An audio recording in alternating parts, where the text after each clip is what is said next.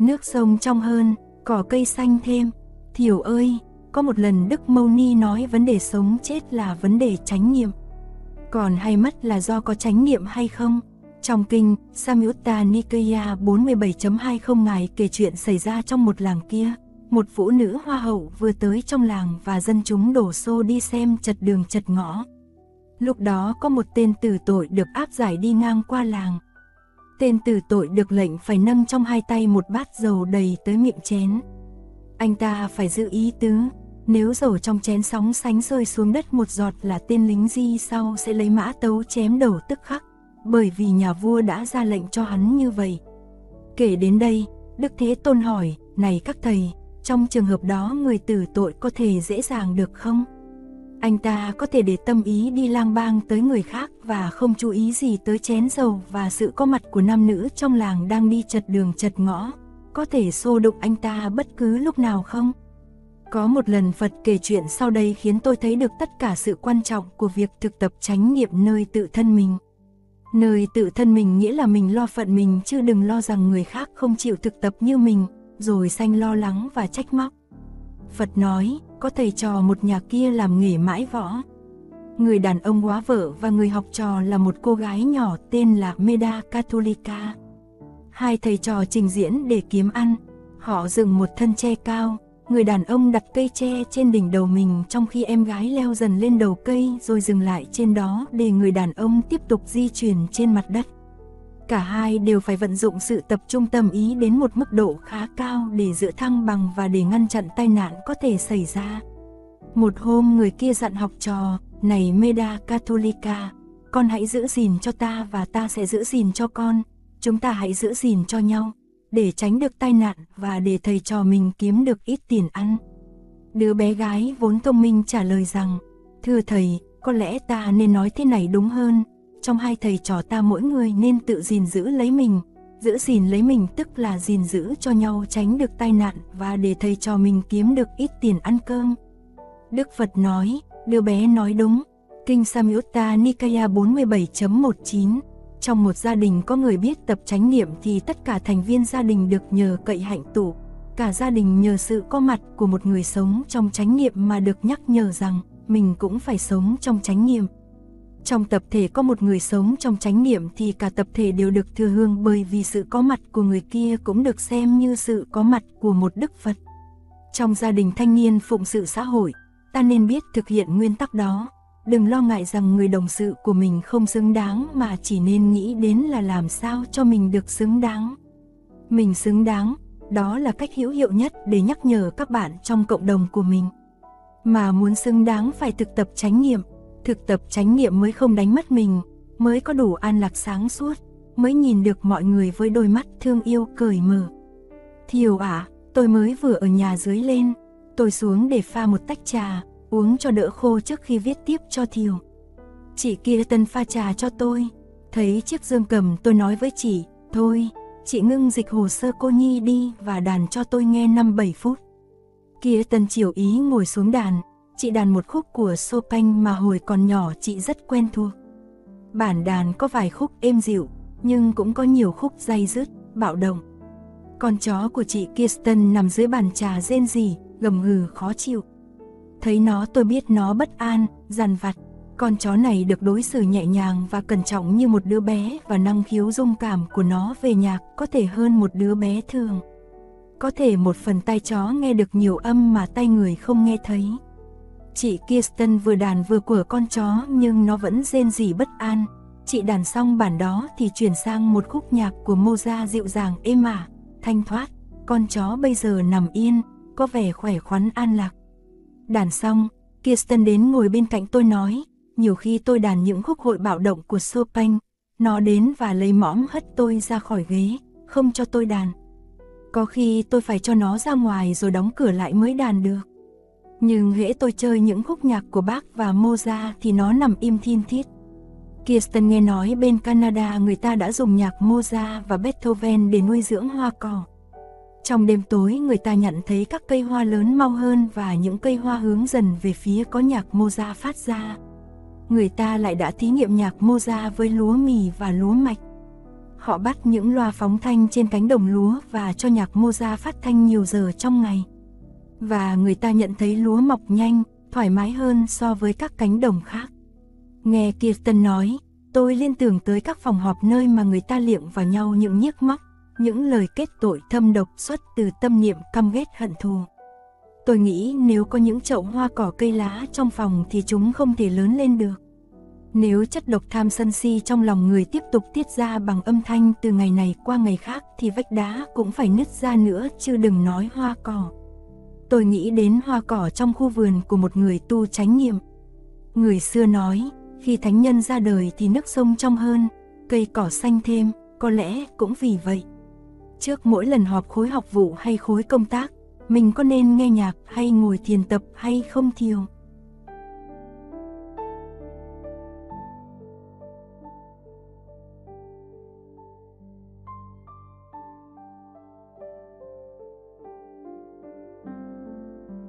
Ba câu trả lời mầu nhiệm. Để kết thúc thư này, tôi xin kể tặng Thiều và các bạn một câu chuyện mà văn hào Lev Tolstoy đã kể và tôi tin là Thiều và các bạn trong trường sẽ thích lắm đó là câu chuyện ba câu hỏi khó của nhà vua. Nhà vua ấy Tolstoy không biết tên, một hôm vua nghĩ rằng giá mà vua trả lời được ba câu hỏi thì vua sẽ không bao giờ bị thất bại trong bất cứ công việc nào. Ba câu hỏi ấy là một làm sao để biết được thời gian nào là thời gian thuận lợi nhất cho mỗi công việc. 2. Làm sao để biết được nhân vật nào là nhân vật quan trọng nhất mà ta phải chú trọng. 3. Làm sao để biết được công việc nào o là công việc cần thiết nhất mà ta phải thực hiện. Nghĩ thế vua liệp ban chiếu ra khắp trong bản dân thiên hạ, hứa rằng sẽ ban thưởng trọng hậu cho kẻ nào trả lời được ba câu hỏi đó. Các bậc hiền thần đọc chiếu liền tìm đến kinh đô, nhưng mỗi người lại dâng lên vua một câu trả lời khác nhau. Về câu hỏi thứ nhất, có người trả lời rằng, muốn biết thời gian nào là thời gian thuận lợi nhất cho mỗi công việc thì phải làm thời biểu cho đàng hoàng. Có ngày, giờ, năm, tháng và phải thi hành cho thật đúng thời biểu ấy, như vậy mới mong công việc làm đúng lúc. Kẻ khác thì lại nói không thể nào dự tính trước được những gì phải làm và thời gian để làm những việc ấy rằng ta không nên ham vui mà nên chú ý đến mọi sự khi chúng xảy tới để có làm bất cứ gì xét ra cần thiết. Có kẻ lại nói rằng dù vua có chú ý tình hình mấy đi chăng nữa thì một mình vua cũng không đủ để định đoạt thời gian làm việc một cách sáng suốt. Do đó nhà vua phải thành lập một hội đồng nhân sĩ và hành động theo lời khuyến cáo của họ. Lại có kẻ nói rằng có những công việc cần phải quyết định tức khắc không thể nào có thì giờ tham khảo xem đã đến lúc phải làm hay chưa đến lúc phải làm. Mà muốn lấy thời điểm cho đúng thì phải biết trước những gì sẽ xảy ra, do đó nhà vua phải cần đến những nhà cố vấn tiên tri và bốc vệ. Về câu hỏi thứ hai cũng có nhiều tấu trình không giống nhau. Có người nói những nhân vật vua cần chú ý nhất là những đại thần và những người trong triều đình. Có người nói là mấy ông giám mục thượng tọa là quan hệ hơn hết. Có người nói là mấy ông tướng lĩnh trong quân đội là quan trọng hơn hết. Về câu hỏi thứ ba các nhà thức giả cũng trả lời khác nhau. Có người nói khoa học là quan trọng nhất, có người nói chỉnh trang quân đội là quan trọng nhất. Vì các câu trả lời khác nhau cho nên nhà vua không đồng ý với vị nào cả và chẳng ban thưởng cho ai hết. Sau nhiều đêm suy nghĩ, vua quyết định chất vấn một ông đạo tu trên núi. Ông đạo này nổi tiếng là người có giác ngộ, Vua muốn tìm lén trên núi gặp ông đạo và hỏi ba câu hỏi kia vì vị đạo sĩ này chưa bao giờ chịu xuống núi và nơi ông ta ở chỉ có những người dân nghèo. Chẳng bao giờ ông chịu tiếp những người quyền quý. Nhà vua cải trang làm thường dân, khi đi đến chân núi vua dặn vệ sĩ đứng chờ ở dưới và một mình vua trong y phục một thường dân trèo lên am của ông đạo. Nhà vua gặp ông đạo đang cuốc đất trước am. Khi trông thấy người lạ ông đạo gật đầu chào rồi tiếp tục cuốc đất. Ông đảo cuốc đất một cách nặng nhọc bởi ông đảo đã già yếu.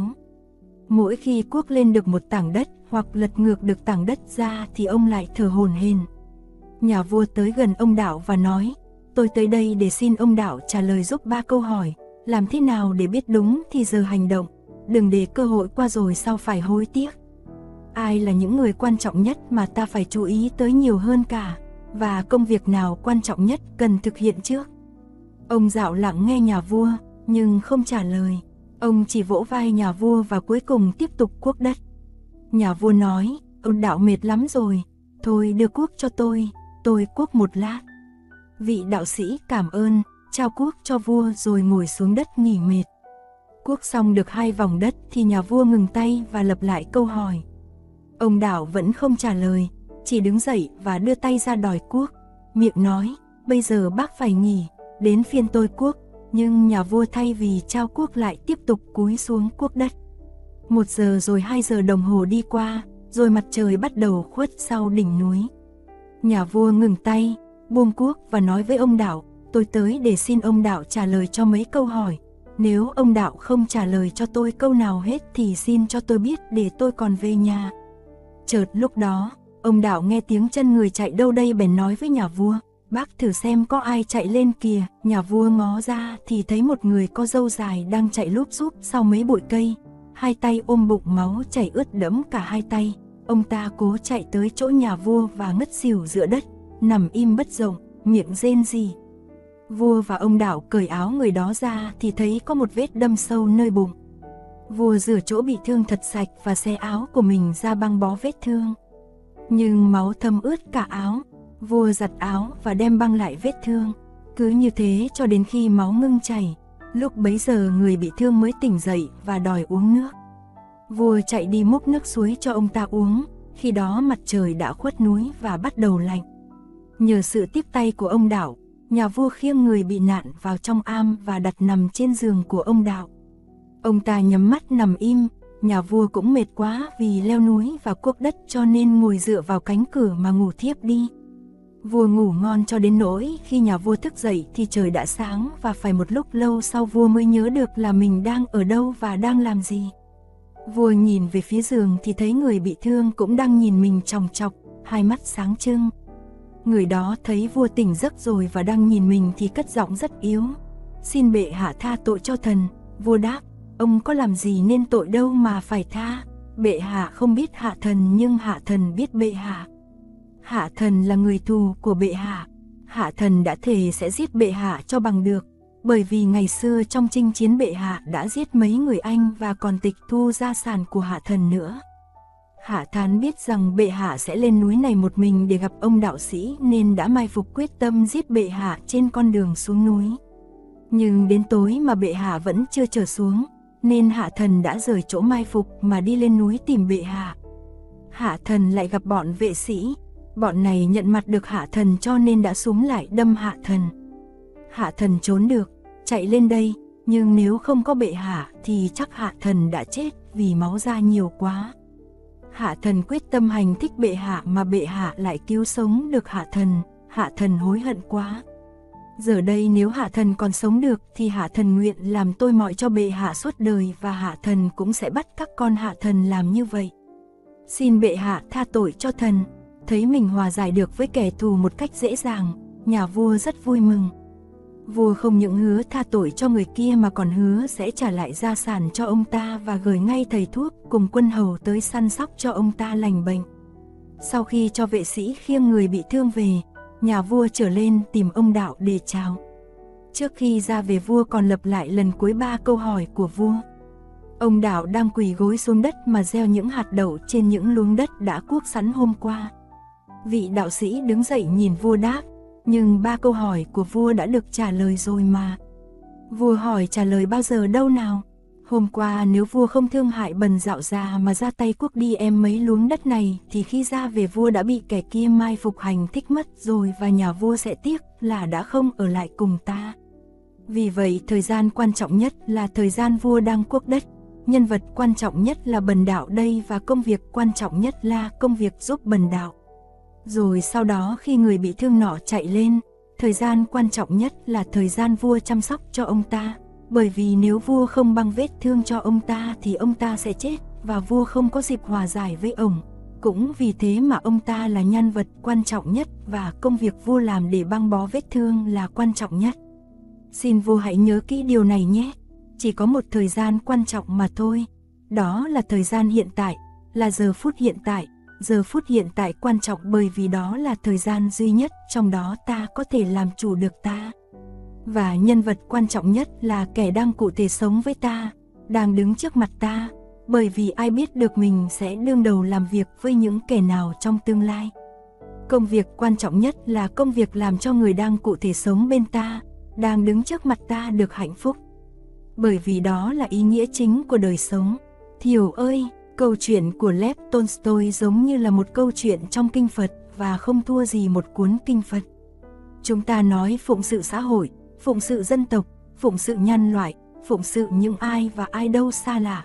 Nhưng nhiều khi ta quên mất rằng chính ta phải sống cho những người thân của ta trước tiên.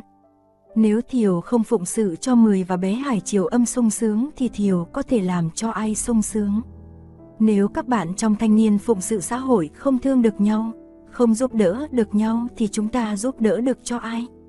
Chúng ta làm việc cho con người hay chúng ta làm việc cho uy tín của một tổ chức? Danh từ phụng sự to tát quá, phụng sự xã hội, danh từ xã hội to tát quá. Ta hãy trở về với cộng đồng bé nhỏ của ta đã. Gia đình ta, đồng sự của ta, bè bạn của ta, đoàn thể của ta. Ta phải sống vì họ, nếu không vì họ được ta có thể sống vì ai nữa. Tolstoy là một vị Bồ Tát trong câu chuyện trên.